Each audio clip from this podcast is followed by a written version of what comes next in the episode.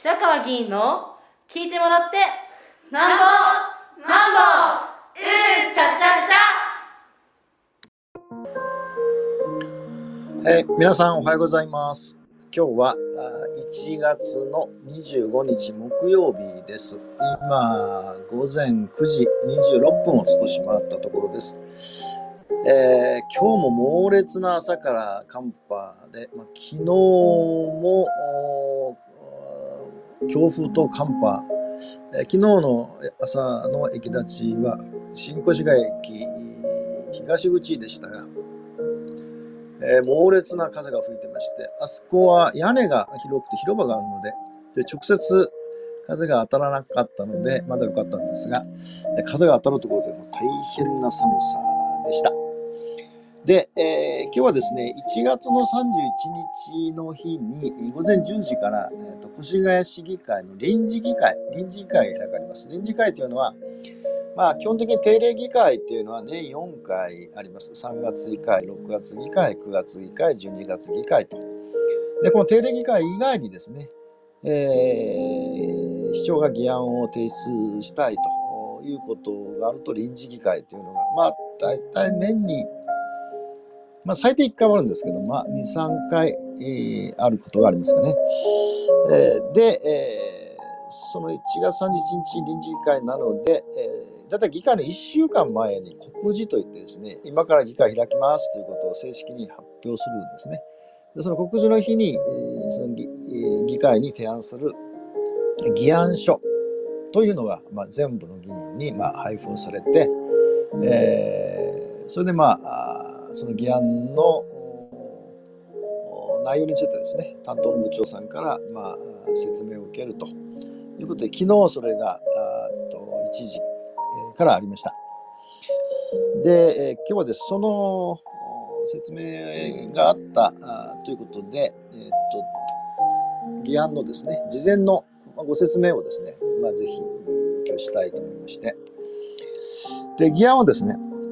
2つあります。一つはですね、第一号議案としてね、先決処分事項の承認を求めることについてを分かりにくいです。令和5年度の越谷市の一般会計補正予算のの中でですね、もうすでに先決なので、えー、市長がまあ決裁をしたんですね。えー、これまあ先決議案をどうするかって、まあ、こっと話長くなるんで、まあ、要するに市長が必要と認められたときには、議会の議決を待たずにですね、先に市長が権限としてできるというのを先決議案というんですが、ただしですね、必ずこれは議会に報告しなきゃなりません。報告と、えー、先決して、えー、執行しますということですね。で、そのが一つです。それから二つ目はですね、えー、仮称ですが、共同消防指令センターの建設工事、まあ、建築のですね、請負契約の締結についてと、この二つのことです。でまず1つ目ですね、その先決で何が行われたかっていう補正予算なんですが、えー、っとですね、え、そのうちの大きな事業ですね、えー、令和5年度低所得者支援及び定額減税にを補足する給付についてという大きな、まあ、え表題で、えー、一つはですね、物価高騰対応生活支援給付金というのを先決しました。えー、でこれはですね、目的はですね、えー、個人住民税の定額減税の対象とならない。まあ、定額減税、えー、を昨年やったんですがな、ならない住民税の均等割、均等割の方のみ、えー、課税、え、される世帯に対してですね、もちょっと長いですが、物価高騰対応重点支援地方創生臨時交付金。これ、まあ、長ったらしいんですが、国の、要するに、これを、この事業やりなさいねって言って、国が、まあ、えー、財源を保証してくれですね。で、これを使って、1世帯あたり10万円の給付やりますということでですね。で、えっと、給付の対象世帯なんですが、基準日というのがあってですね、まあ、何の行うんですか、基準日って決めるんですね。で令和5年12月1日、まあ、去年の12月1日時点で越谷市に住民票がある世帯の中でですね、世帯全員のお令和5年度の所得税均等割ののみ課税の世帯、えー、均等割のみの課税世帯に、えー世帯当たり、えー10万円。で、これどれくらいおられるかというと、だいたい、えー、と6000世帯おられるんですね。まあ、一般的には低所得者だったり、非課税世帯だったりすると、まあ、あんまり変わらないぐらいのところなんですが、えーで、えー約5億円の、まあ、財源となりますね。で、えーえこれ、えー、と1月の中旬にですね、えー業務委託、まあ、システムとか事務との委託をして、まあ、22日にですね、えー対象者のデータの作成をして、で29日にですね、えー給付案内通知を出すと。えーで、え2月に入って2月1日に市のホームページ、広報講師会に掲載をして、2月の22日に振込通知書を送付して、えー26日に申請受付を開始して、29日に振り込みますと、2月29日に振り込みますということですね。まあ、4月30日までという、これがまあ一つです。もう一つですね。えっ、と、物価高騰対応子ども加算給付金について、えーこれは今度は子どもを対象にしたやつですね。これはですね、えー低所得世帯のうち世帯人数が多い子育て世帯です。多いっていうのは2人以上だったかな。えー対して物価高騰対応重点支援地方創生金利同じさっきの同じですね。えー国が出すものです。財源全部保証しますと。で、子供1人当たり5万円。これ、子供に1人5万円ですね。で、これは基準日はですね、同じように令和5年12月1日で、越谷市に住民の世帯のうちです。令和5年度住民税、これ非課税世帯。非課税世帯および均等割のみ課税世帯。だから非課税世帯と均等割と一緒ってことですね。で、なおかつ18歳以下の子供がいる世帯。えーだから0歳から18歳までですね。で1人5万円だから2人いれば10万、3人いれば15万円とかですね。で、えー、1人当たり、交互1人当たり5万円なんで、対象者が約6000人おられると。で、えー、これだったら2億5000万円全体にかかりますね。それで、えーっと、同じようにですね、昨年ですね、物価高騰対応重点支援給付金というのをやったんですね。世帯7万円を支給した世帯なので、まあ、こう分かってるので、もうこれもう振り込みますということになってるんですね。えーで、同じようにですね、えー先ほど説明した均等割の物価高騰の給付金と同じようにですね、2月29日にまでに振り込みますということですね。だから、この均等割世帯ので、なおかつ子供さんがおられる、えーつまり、えーえーがおられる世帯にはですね、だからまあ、子供さんもし2人おられればさ、先ほどの均等割世帯で、えー、世帯当たり10万円出て、なおかつ子供さんが2人おられれば、さらに5万かける2で 10, 10, 10万。つまり20万出るってことですね。というのを、まあ、先決を市長がしたので、えこれを議会に報告して了承をもらうというのが一つの議案です。でですね、あのこうも何回も私お話をしてきてるんですが、その同じようなですね、この間、コロナ禍が終わって、特にですね、あのウクライナ、ロシアのウクライナ侵攻、侵略が始まってからですね、原油高とか物価高とかああったので、えー国はいくつもですね、こういう、その、なんていうんですかね、支援金と呼ばれるものを次々とですね、えー各自治体にやりなさいって言ってきてるんですね。まあ、だいたいほぼその国の予算で、やるようになってるんですが、あ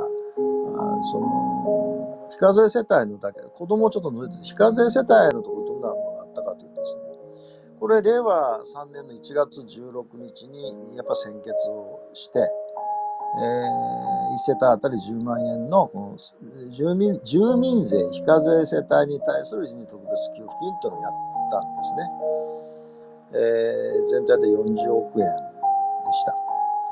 えー、でさらにですね、令和 4, 年のに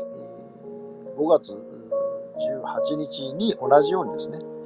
えー、住民税非課税世帯に対する臨時特別給付金というのをやったんですね。えー、そしてですね、あ、このことこのこと1世帯10万円ですね。さらにですね、えー、っと、これ令和4年のこれを、ね、7月26日、だから5月26日、2ヶ月後にですね、生活支援臨時特別給付金っていう、ね、一応越谷市独自のっていうか、これ国がこれをやれってことじゃなくてですね、えーまあ、もちろん財源はその先ほど言った地方創生交付金のところから越谷市が独自にですね、これがこれ使ったらいいって決めたんですが、これ1世帯あたり5万円、えー、です。で、令和4年の7月26日にあの臨時会をやってですね、えー、それでまあ2億5000万全体ですよ、えー、1世帯あたり5万円やりました。でさらにですね、えー、っと、令和4年の、これ3ヶ月後ですね、令和4年の10月13日ですね、はやっぱ先決で、電気、ガス、食料品と価格高騰緊急支援給付金という名分でですね、同じように1世帯あたり5万円。えー、で、えー、給付金額は18億5000万ですね。これはだから、あ同じように、確か非課税世帯、そうですね、非課税世帯ですね。住民税非課税世帯を対象としたということになります。でさらにですね、令和5年、それ、年ですね、令和5年4月14日、同じように先決しました。全く同じ内容です。電気、ガス、食料品等価格高騰重点支援給付金ということで、これ1世帯あたり3万円ですね。で、同じように住民税非課税世帯に対して11億1000万円でやったと。で、さらにですね、まあ、今回に、の前ですね、えっと、同じように物価高騰対応重点支援給付金、同じような名前ですよね。えー、っと、同じ先、これやっぱ先決、令和5年、去年のですね、11月20日に先決をして、えー、24億8000万かかってるんですね。で、住民税非課税世帯という。まあ、大体住民税非課税世帯のところに、えー、やって、これはだから子供のことを除いてるんで、これとで、ちょっと今調べてるんですが、子供のやつはもっとたくさんあります。でですね、生活が困窮してるっていうのは事実ですし、物価がどんどん上がってるし、それからまあ、ずっとお話してる30年間、賃金は上がってませんし、社会保険料は上がってますし、えー、課税もされてるわけで、ますますですね、えー、特に非課税世帯、低所得者世帯、あるいは子どもさんのもちろん世帯というのは困窮してるのは間違いないです。で、だけどですね、これ、今も申し上げただけでも 5, 5事業、5回ですよね。今回で6回で、子供の場合は確かもっとあると思うんですよね。まあ、最低10何回ぐらいはずっとこの2年間ぐらいやってきてるんですね。で、確かに根拠されてるので、あの直接税金支援されればですね、それはまあ現金として使う使えるのでありがたいんだと思うんですが、で、これっ、要するにまあ、当面、当面、当面とかなるわけですね。えー、つまり、今困ってるからこれくらい、今これくらいですね。でこれはまあ基本的にはですね、社会の全体の構造の転換というふうにはならないんですよね。で、まあ、ずっと言ってますけど、構造の転換をしないとですね、それはまあ何度も何度も税金を打ち込んで、これほとんど借金ですので、その、なんていうんですかね、新しい社会の基盤を皆さんがこの、営んでいくための、にならないんですよね。だから、なんて言いますかね、カンフル剤をこう売ってるみたいなもんでですね、売った時は元気になるんですけど、またすぐ病状が悪化して、また売って病状が悪化してみたいなこと続くんですね。僕もずっと言ってるんですけどね、構造的に、例えばずっと言ってるんですけどね、非課税世帯というのは基本的にはですね、えー、労働、まあ、仕事ですね、雇用、という問題が非正規が4割もいて、まあ、そのその圧倒的に低所得者なんですね。さらにのシングルマザーとかさらに厳しいわけで。で、社会保険料はずっと上がってるんですよね。だから、なんていうんですかね、こう、とりあえずとりあえずということじゃなくて、基本的にですね、その社会の基盤を維持していく。で、特にずっと言ってますが、エッセンシャルワークとかケアワークとかで従事してる人たち、まあサービス業の皆さんとかですね。で、大体ですね、生活をするのに決定的なことはですね、あ住居費が多いんですね。ものすごく。あまあ、それは家を借りるってこともそうですけど、家を持ってる方も住居費がものすごく高いんですよね。あのなんていうんですかね、えー、収入から出していく、出す部分のとこですね。で本来はその住宅支援補助みたいなことを恒常的にやるみたいなことが必要ですし、それからやっぱり子供さんがいるところは基本的にですね、非課税世帯とか低所得者とかじゃなくてですね、まあ、これはちょっと、ちょっと今の政府がですね、所得制限をなくしてやるっていうのなって、そのなくして子供と、だからその住宅のところはもう恒常的にやると。それ以外に、先ほど申し上げた通り、社会の構造を変えていく。ということってないと解決しないですね。これ延々とこれやったら延々と借金が膨らんでいくことになって。まあ、あのもちろん今困ってる方にですね、ある程度の支援をするというのは、これはまあ必要だとは私は思ってますけども、問題とはそういうことが大きいんだろうと思います。もう一つですね、えー、っと第2号議案であるですね、えー、っと箇所はですね、共同消防指令センターの建設、これあの前、何回かお話したことあるんですけど、えー、っとですね、県内東部の豪の消防本部とか局がですね、合同して指令センターを1箇所からあの受けて指令をするんですね。で越谷市とか三郷市、吉川松伏市、えー、それから春日部市、それから草加谷町と。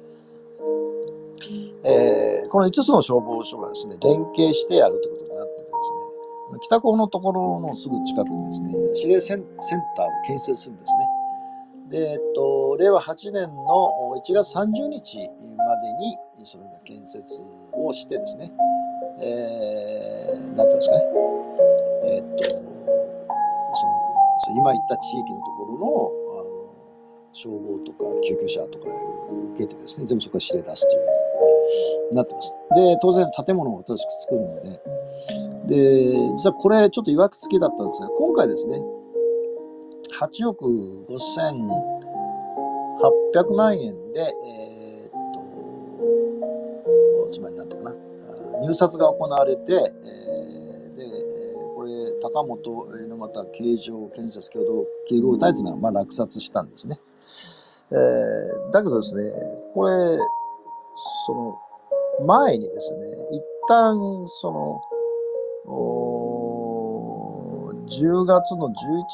日にですね、去年ですよね、これ、あの、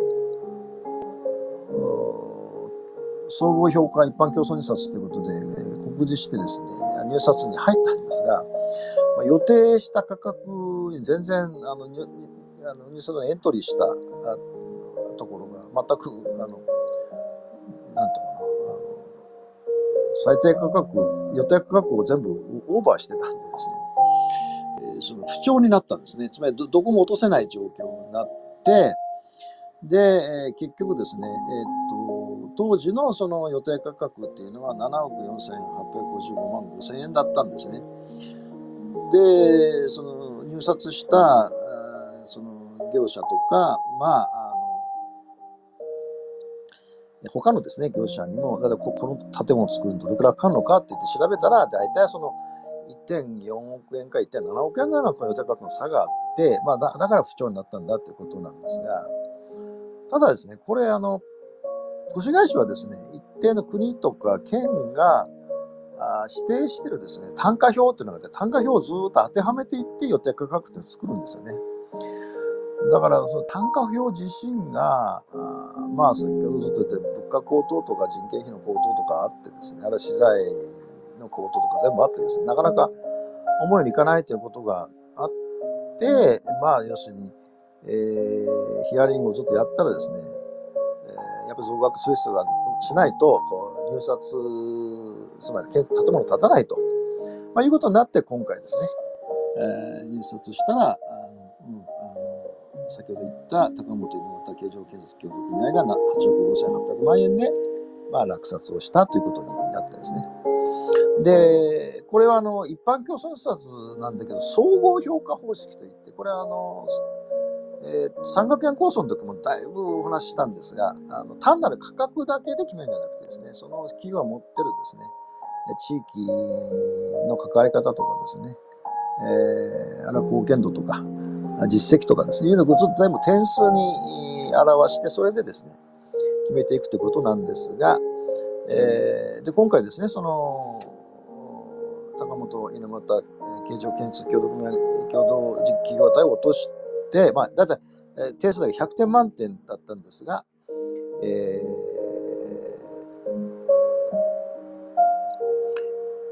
ー、え、っと価格評価点が81.5点、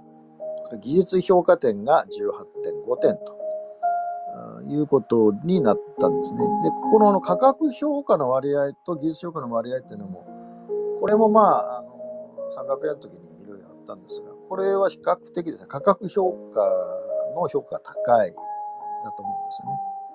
もちろん評価項目っていっぱいあるから22項目でこう評価していって決めるんですよ。だから価格が前言った価格が安いからあの落札できるってわけでもないんですね。こう相互評価になってるんですよで、えー、なりました。で、実は8億5800万円なんですが、これはあの国からのですね、あの、様々な、いわゆる何て言うんですかね、防災のためにやるんだったら補助金出しますよみたいなこともあって、まあ、それを活用して、え、やると、え、いうことに、ま、なってます。なってますがですね、これは建物だけじゃなくて、あの当然ですけどね、あの電気工事とかですね、えー、それから、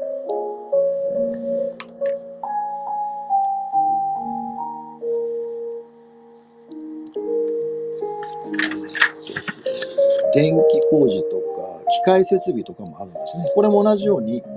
これは総合入札ではなくて一般競争入札でやったんですよね。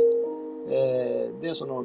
電気工事。電気工事はですね、大久保電機、太陽電設工業、飛ばせ電気工事、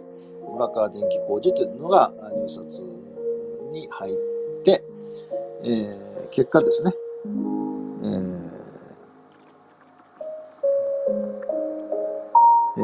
と、大久保電機、あ、違う違う、違う、ごめんなさいね。えー、っと、村川電機さんが落札をしました。え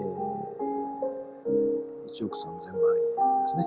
同じように、機械設備は、とこれは、えっと、2社ですね。豊田、豊田設備さんと、祭りっていうんですかね、建設、建社、封建社っていうところですね。で、えー、っと、この豊田設備さんが、1億1583万円で、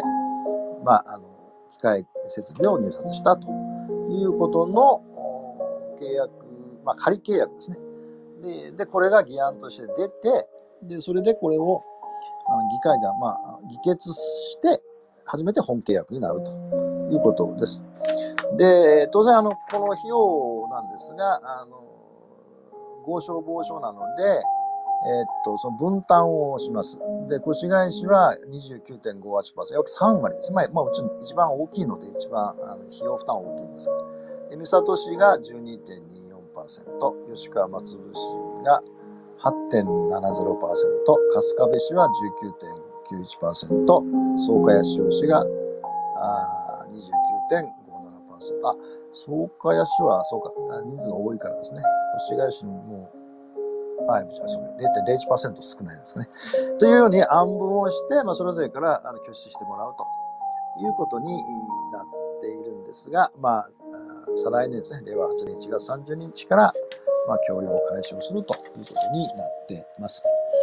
で、これ以外にですね、今、いくつかまた時間が長くなってるんで、えー、と、能登半島の大地震でですね、あの水道とかの水道車とか、それからトイレトレーラーとか出しましたっていう話を前回したんですが、今回ですね、えーと保健師の応援をしました。これ、石川県輪島市にですね、1月17日から25日までの9日間で、えっと、保健師が2名、事務職員が2名、合計4名を2班の体制で派遣をもうしました。で、やるのは避難所における住民の健康支援業務ということで、で、1月の5日の日ですね、厚労省からですね、保健師を派遣してほしいっていうですね、紹介とか、まあ、依頼があって、でなおかつ1月15日の午前中に埼玉県からですね、えー県も、まあ、あの保険行政で言ったら県所管なんですね。で埼玉県からあの出してもらえますか？って言って再確認があって、分かりました、出しますということになって、輪島市に行くことになっています。えーで、えーえっと、6日目、えーん？あえっと、まあだから現地ですね、行かれる方は、まあ大変、保健師さんも大変で、職員の方大変だと思うんですが、まあ現地のとはもっと大変な時点になっているので、えーまあ、あの支援をしていくということになっています。以上です。